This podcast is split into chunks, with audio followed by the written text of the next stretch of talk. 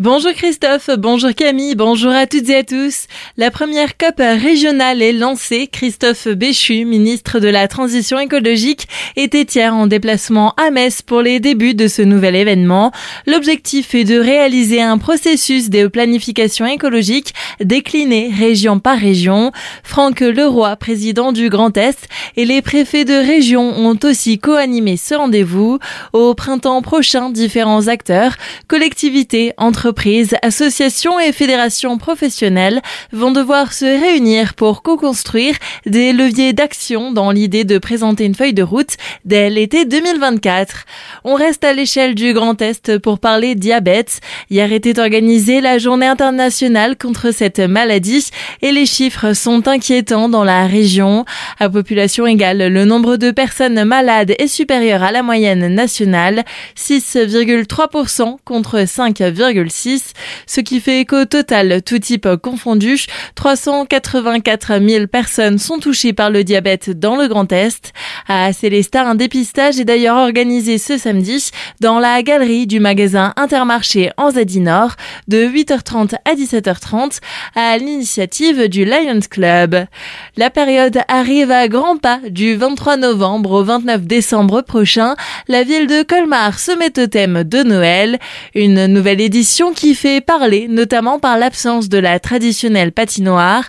Eric Stroman, maire de la ville, explique cette décision. Pour cette année, on a décidé, puisqu'il fallait faire un investissement important, de laisser tomber euh, la patinoire.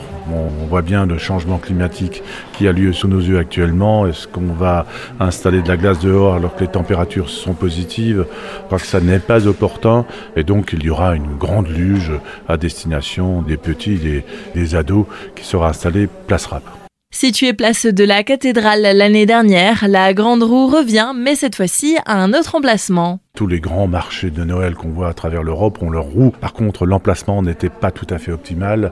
On est de toute façon sur un terrain qui a vocation à être bâti. Donc on l'a déplacé à titre expérimental cette année à la Montagne Verte. On va voir comment ça fonctionne avec à proximité un marché gourmand qui sera ouvert jusqu'à 22 heures et qui sera le point entre guillemets nocturne en dehors un petit peu des axes principaux pour permettre à la ville de respirer aussi.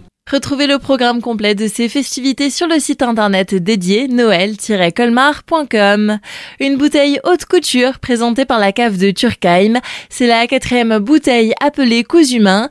Cette année, cette dernière de couleur gris et or a été confectionnée par Fifi Chachnil et met à l'honneur la cité viticole de Turkheim par le biais de sa porte de France et de son église. Éditée à près de 30 000 exemplaires, la bouteille est commercialisée au tarif de 10,60 euros. Et on l'a appris en ce début de semaine, les caves de Turkheim justement et du roi Dagobert ont fusionné dans une coopérative unique baptisée Alliance Alsace, une nouvelle étape stratégique pour cet ensemble composé de 350 viticulteurs au chiffre d'affaires de près de 45 millions d'euros et qui représente 11 millions de bouteilles vendues, tout circuit confondu. Les bénévoles du sport alsacien à l'honneur, une soirée spéciale est organisée ce soir par la collectivité collectivité européenne d'Alsace à la salle des Tanzmatten à Célestat pour récompenser une centaine de personnes méritantes. Les chercheurs d'emploi et les recruteurs ont rendez-vous eux aussi en cette fin de semaine. La communauté de communes Alsace-Rimbrisac organise vendredi, en partenariat avec Pôle emploi, un job dating.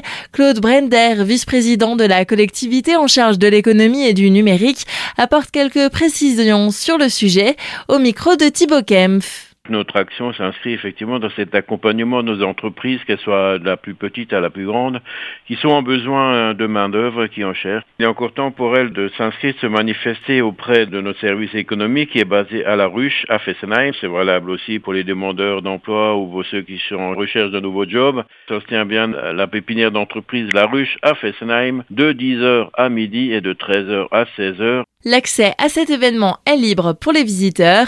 Retrouvez toutes les informations sur azur-fm.com.